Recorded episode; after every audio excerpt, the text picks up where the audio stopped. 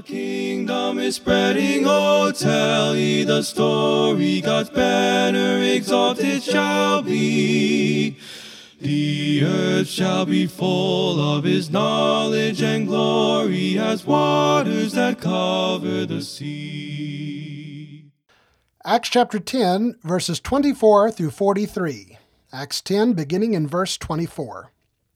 And the following day they entered Caesarea.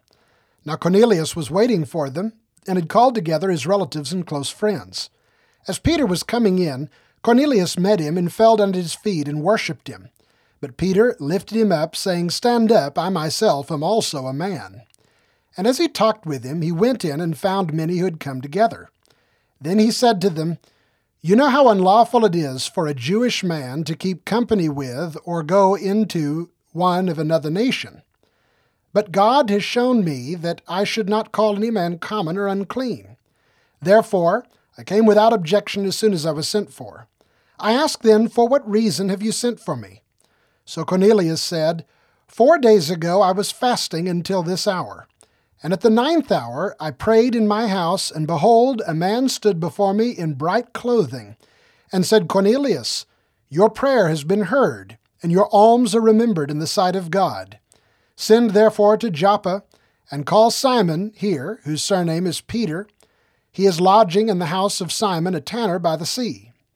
When he comes, he will speak to you. So I sent to you immediately, and you have done well to come. Now therefore we are all present before God to hear these things commanded you by God. Then Peter opened his mouth and said, In truth, I perceive that God shows no partiality, but in every nation, whoever fears him and works righteousness is accepted by him. The word which God sent to the children of Israel, preaching peace through Jesus Christ, he is Lord of all. That word you know which was proclaimed throughout all Judea, and began from Galilee after the baptism which John preached, how God anointed Jesus of Nazareth with the Holy Spirit and with power, who went about doing good and healing all who were oppressed by the devil, for God was with him. And we are witnesses of all the things which he did both in the land of the Jews and in Jerusalem, whom they killed by hanging on a tree. Him God raised up on the third day and showed him openly, not to all the people, but to witnesses chosen before by God, even to us who ate and drank with him after he arose from the dead. And he commanded us to preach to the people and to testify that it is he who was ordained by God to be the judge of the living and the dead. To him all the prophets witness that through his name whoever believes in him will receive remission of sins. In the last two studies, we have witnessed two amazing works of God. One in the house of a Gentile named Cornelius, the other in the house of a Jew named Simon the Tanner. One involved an angel visiting a Roman soldier, the other involved a vision educating a Galilean fisherman who had become much more than that. And these two remarkable events were designed to move men into a position they would never have otherwise occupied unaided. The Lord was bringing the Apostle Peter, a follower of Jesus Christ and leader of his church, but all the same a scrupulous Jew in the way of thinking that dominated what scholars call Second Temple Judaism, the form of Jewish thought that developed after the return from Babylonian exile, on a vital journey of understanding. In the Second Temple Jewish way of thinking, it was, as Peter will say in a moment, unlawful for a Jewish man to keep company with or go to one of another nation. But of course, that way of thinking ran contrary to Jesus' Great Commission for the apostles to carry his gospel, his witness, and the fullness of his kingdom to all the nations. So God had to do something about the situation, and so he was. After Peter received a vision in which he was very hungry and wanting food, and was supplied with a sheet full of unclean meat from heaven, and told to kill and eat it. And after he refused on grounds of loyalty to God, but was told that in fact refusal was rebellion against God, for Peter ought not to call common what God had cleansed, after all of this, Peter came out of the vision to find that three men had arrived at the house where he was staying from Captain Cornelius, and he had been called to his home in Caesarea for a divinely arranged preaching appointment. So Acts 10:23 says, "On the next day, that is the day after the messengers from Cornelius came to the house at Joppa, Peter went away with them, and some brethren from Joppa accompanied him." Acts 11 verse 12 says there were six brethren who traveled with Peter, and whether or not it was customary for the believers in those days to travel in groups. In this case, it was reasonable that Peter should take them along or that they should see the need to accompany him. The whole situation was very unsettling and unusual, so much so that it required a direct revelation of the Spirit for Peter to be able to participate in it without misgivings. Clearly, God was at work, but these brethren would be able to serve as witnesses to whatever great thing might be about to transpire. Verse 24 And the following day they entered Caesarea. Now Cornelius was waiting for them and had called together his relatives and close friends. Earlier in the chapter, we learned that Cornelius's piety was shared by all his household. Evidently, he had taught it and passed it on to them. But the exact composition of Cornelius's household is difficult to estimate. At this point in Roman history, there was a law prohibiting marriage and family life during active military service, but it seems that the law was generally broken and found to be essentially unenforceable. Some have suggested, based on the sort of character the Bible ascribes to Cornelius, that if this was the law, he would certainly have followed it, but that is not necessarily so. We're going to speak more about the justness or righteousness of Cornelius in a moment, but for now we may simply state that he certainly was not sinless or flawless, for according to the angel, he needed to be saved like everyone else. Thus, relatives might have included a wife and children, but perhaps not. Perhaps it was cousins or simply other Italians. And the close friends would include perhaps local Jews through whom he had come to learn about the God of heaven, or with whom he had developed a relationship because of his devotion. Whoever they were, they gathered because, like Cornelius, they had an interest in what they believed would be a message from God. Verse 25 As Peter was coming in, Cornelius met him and fell down at his feet and worshipped him. But Peter lifted him up, saying, Stand up, I myself am also a man. This belongs to a species of challenging passages that appear throughout several books of the Bible, in which a person does something to another person that is called worship. But there is a great deal of difficulty in ascertaining just what was taking place or what the worshipper's intentions and motives were. The word worship comes from the Greek proskuneo, which may simply mean to bow down or to show obeisance to someone. It can refer to that form of reverential adoration that is only rightfully given to God, but it can also refer to a sign of respect that does not necessarily translate to idolatrous devotion when shown by one creature to another. In this case, it seems very unlikely that Cornelius was worshiping Peter in an idolatrous way. It is true that he was a Gentile, but he feared God. What that could mean that he saw the God of Israel as the greatest of all gods and was heading in the right direction, but a long way off. I think his reputation among the Jews would indicate that he was a monotheist. And if that was the case, he was probably simply showing respect to Peter in a way that even shy of religious devotion would have been very striking. An officer in the occupying army bowing down to a socially insignificant person from the occupied people. But all the same, I think Peter's response to Cornelius's action is very noteworthy and meaningful in its applications on the Christian faith. Peter rejected this kind of honor. I know of no occasion where a disciple of Jesus accepted anything like it. Jesus did, and never rebuked those who offered it to him again, regardless of what their Christological understanding was. But Peter and the other apostles, and even the angels of heaven, according to Revelation 19:10, would not accept it. In modern religion, when religious leaders not only tolerate but endorse or even demand this kind of display toward them by other disciples, the apostles would most certainly regard them as receiving an honor that is only due to the Father, the Son, and the Holy Spirit and not to a man or any other creature. Verse 26 And as he talked with him, he went in and found many who had come together. Then he said to them, You know how unlawful it is for a Jewish man to keep company with or go to one of another nation. The word unlawful in this passage means, according to Gareth Reese in his commentary on Acts, contrary to custom or a violation of an established way of doing things. In our last study, we discussed the background of Second Temple Judaism and the extreme emphasis that form of Judaism, which really developed during the intertestamental period, placed on the maintenance of Jewish identity by remaining separate from the nations through circumcision and exclusive table fellowship.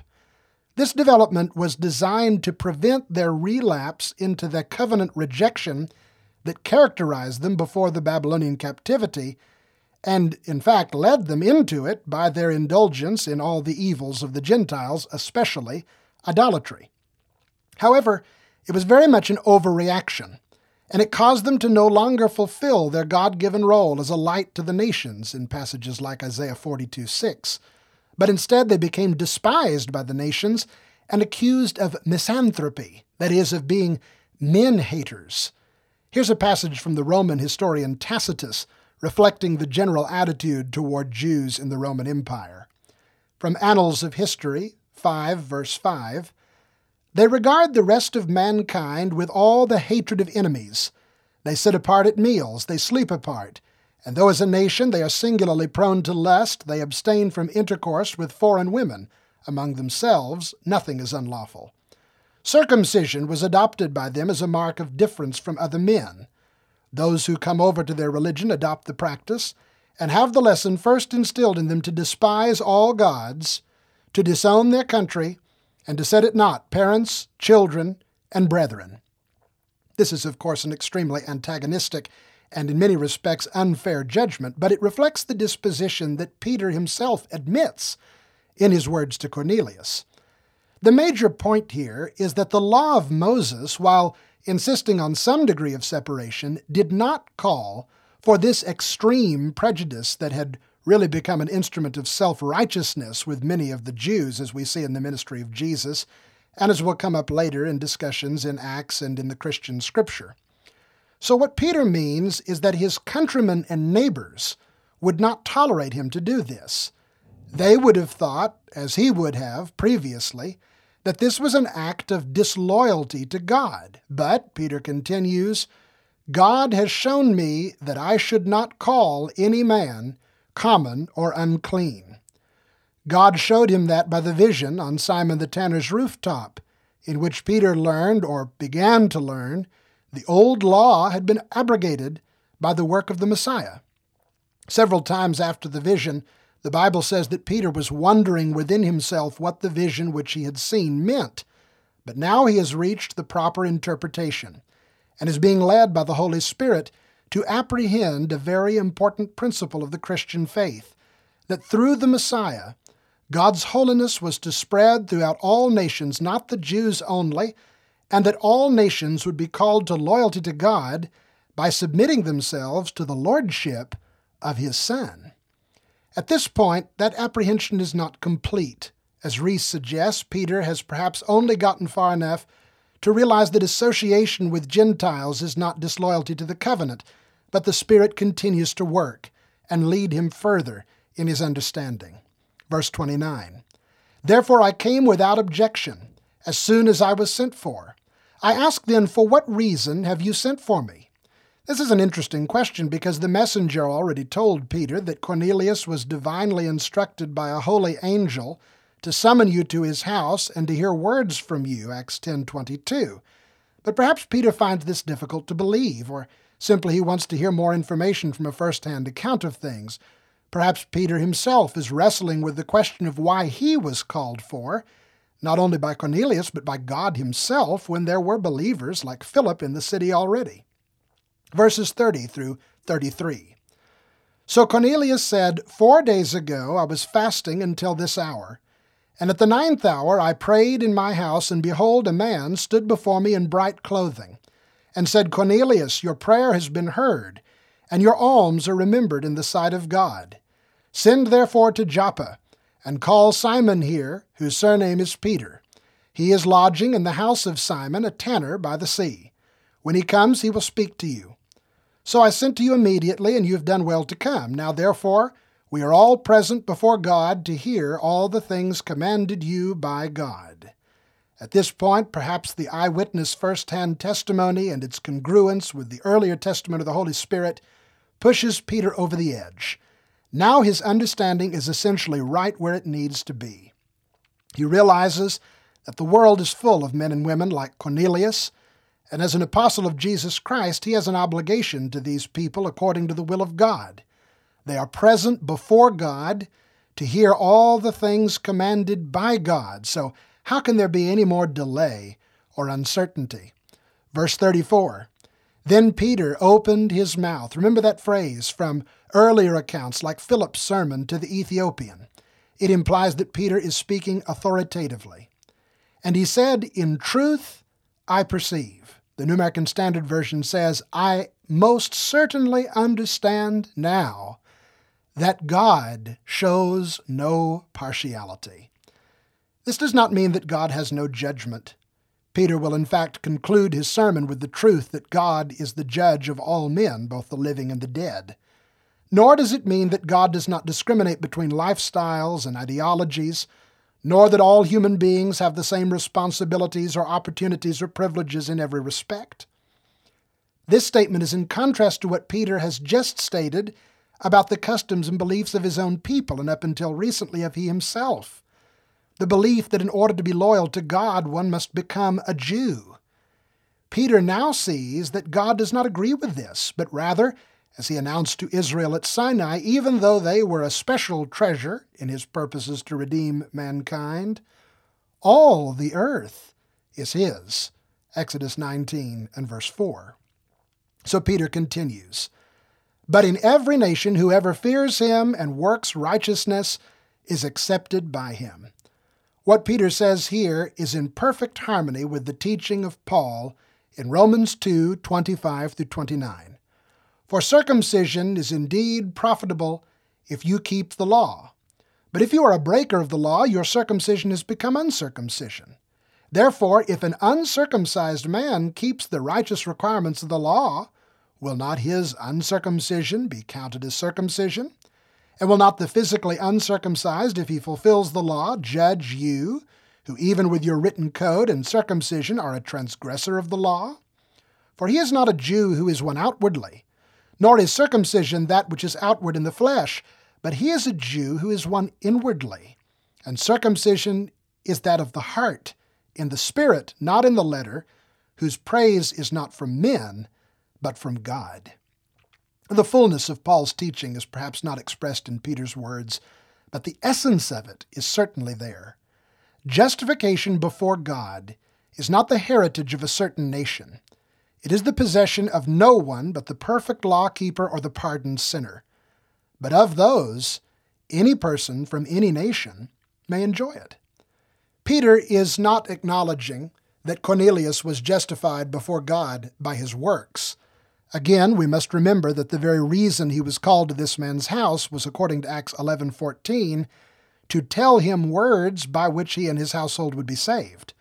Rather, Peter is stating that the Jewish mindset to which he had previously been party, that God had a special fondness for those who were circumcised and an ambivalence, if not a hatred, for those who were not, was incorrect.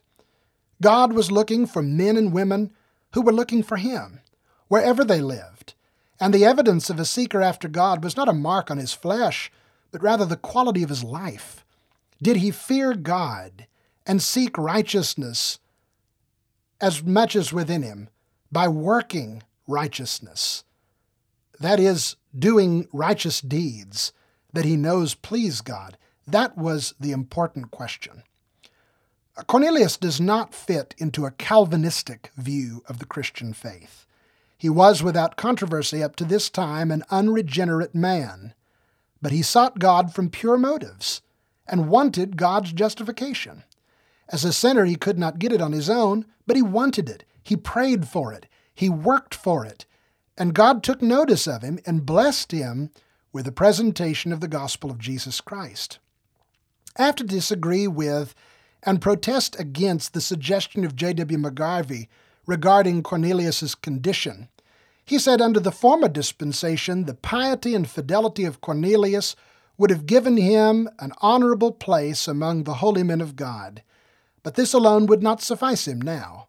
Jesus Christ had stepped in between God and man and opened through the rent veil of his flesh the only access to God.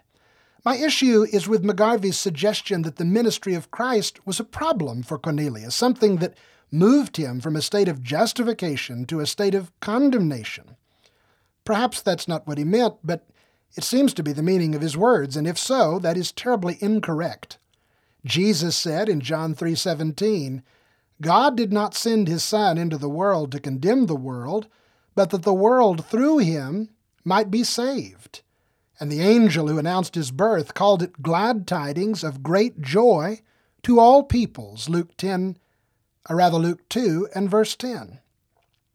I don't have all the answers about how God justified men and women in the nations under the old dispensations, but whatever the case was, not only the message of Christ, but the ministry of Christ was good news for them and for all, and the only salvation to Cornelius and to everyone else. Sometimes modern believers put forth a very anthrocentric or human focused gospel, in which the only really important matter is keeping people from going to hell and getting them into heaven. But this is not the gospel of the Bible. The gospel of the Bible is first and foremost concerned with the glory of God. Thank God that His glory includes our salvation. But the primary message of the gospel is that God is reclaiming and redeeming his creation from Satan and rebellion against his authority. Whatever God might have done for Cornelius's destiny, his full salvation came by his being welcomed into the kingdom of heaven on earth, by the invitation to submit himself to Christ's rule and reign. This theme of Christ's role in the redemption of the world is very much the theme of Peter's sermon. It is interesting that what Peter preaches here is more like his other sermons to Jews than later sermons that Paul preached to Gentiles, but that's likely because Cornelius was not a pagan and would thereby appreciate the same reasoning and authority that the Jews would. Here is the sermon beginning in verse 36. The word which God sent to the children of Israel, preaching peace through Jesus Christ. This is Peter's expression for the gospel the word or teaching which God gave first to the Jews through Jesus' own earthly ministry. Cornelius has already been willing to listen to the children of Israel and learn about God from them, and Peter says that what he has to share is a continuation of that truth which Cornelius had already accepted. He describes the message of Jesus as peace. What must that have meant to this soldier in the Roman legions? Did he realize that through his justification with God, he would be brought into a kingdom not of this world, and called on to beat his sword into a plowshare, and his spear into a pruning hook, and to learn war no more. In the parentheses, Peter inserts, He is Lord of all. This message was sent to the Jews, but it is destined for all nations. Verses 37 through 38. That word, you know, which was proclaimed throughout all Judea and began from Galilee after the baptism which John preached, how God anointed Jesus of Nazareth with the Holy Spirit and with power, who went about doing good and healing all who were oppressed by the devil, for God was with him. These are the principal facts of Jesus' life and ministry. He was preceded by the work of John the Baptist. He was known for good works and miraculous manifestations of power over nature, sickness, and evil spirits and that these miracles were evidence to those who know the true God that God was with him. Or to use the language of Peter from an earlier sermon, Acts 2:22, God was attesting him, marking him out as his man. And Peter says that these things were all known to Cornelius. He seems to assume this on the basis that the news of these things had gone out through the whole land and had certainly reached a man like this, who took a special interest in the affairs of the Jews. Verse 39 and we are witnesses of all things which he did, both in the land of the Jews and in Jerusalem, whom they killed by hanging on a tree. Him God raised up on the third day, and showed him openly, not to all the people, but to witnesses chosen before by God, even to us who ate and drank with him after he rose from the dead. Peter says, The things you have heard are true. Jesus really did these things, and I saw it, along with several others. It's interesting that in keeping with his regular preaching, he lays the charge of killing Jesus to the Jews rather than taking the opportunity to indict the Romans, which might have made the charge more impactful to Cornelius himself, but I think there's a reason for this. Cornelius had up to this time received his religious education from the Jews, who he came to regard as the worshippers of the true God. But for some reason, he had resisted becoming a full participant in their society. And now he is discovering that the truths he learned through Israel were never for Israel alone, and in fact, some in Israel had rejected them. But though the Jews rejected him, God raised him up. And Peter offers, in proof of that remarkable proposition, which might have been even more remarkable to a man raised in the worldview of Greco Roman paganism, some of the incontrovertible evidence which God had supplied him and the other apostles. Verses 42 through 43. And he commanded us to preach to the people and to testify that it is he who was ordained by God to be judge of the living and the dead. Here is Peter's summary and interpretation of the Great Commission. However, in this place, Peter says, He commanded us to preach to the people. And the word for the people is laos. We noted earlier that this word seems to be Luke's word of choice to speak of the Jewish people in particular. See, for example, the New American Standard Version in Acts 10 and verse 2. In fact, Jesus had commanded them to preach to all nations in all the world, but perhaps Peter is here implying that he now sees that the people who God is calling to himself through the Messiah are not merely the Jews, but those of every nation. In other sermons, Peter focuses on the present reign of Christ at the right hand of God. But here he goes to the end result of that reign. Jesus is the one who was ordained by God to be judge of the living and the dead.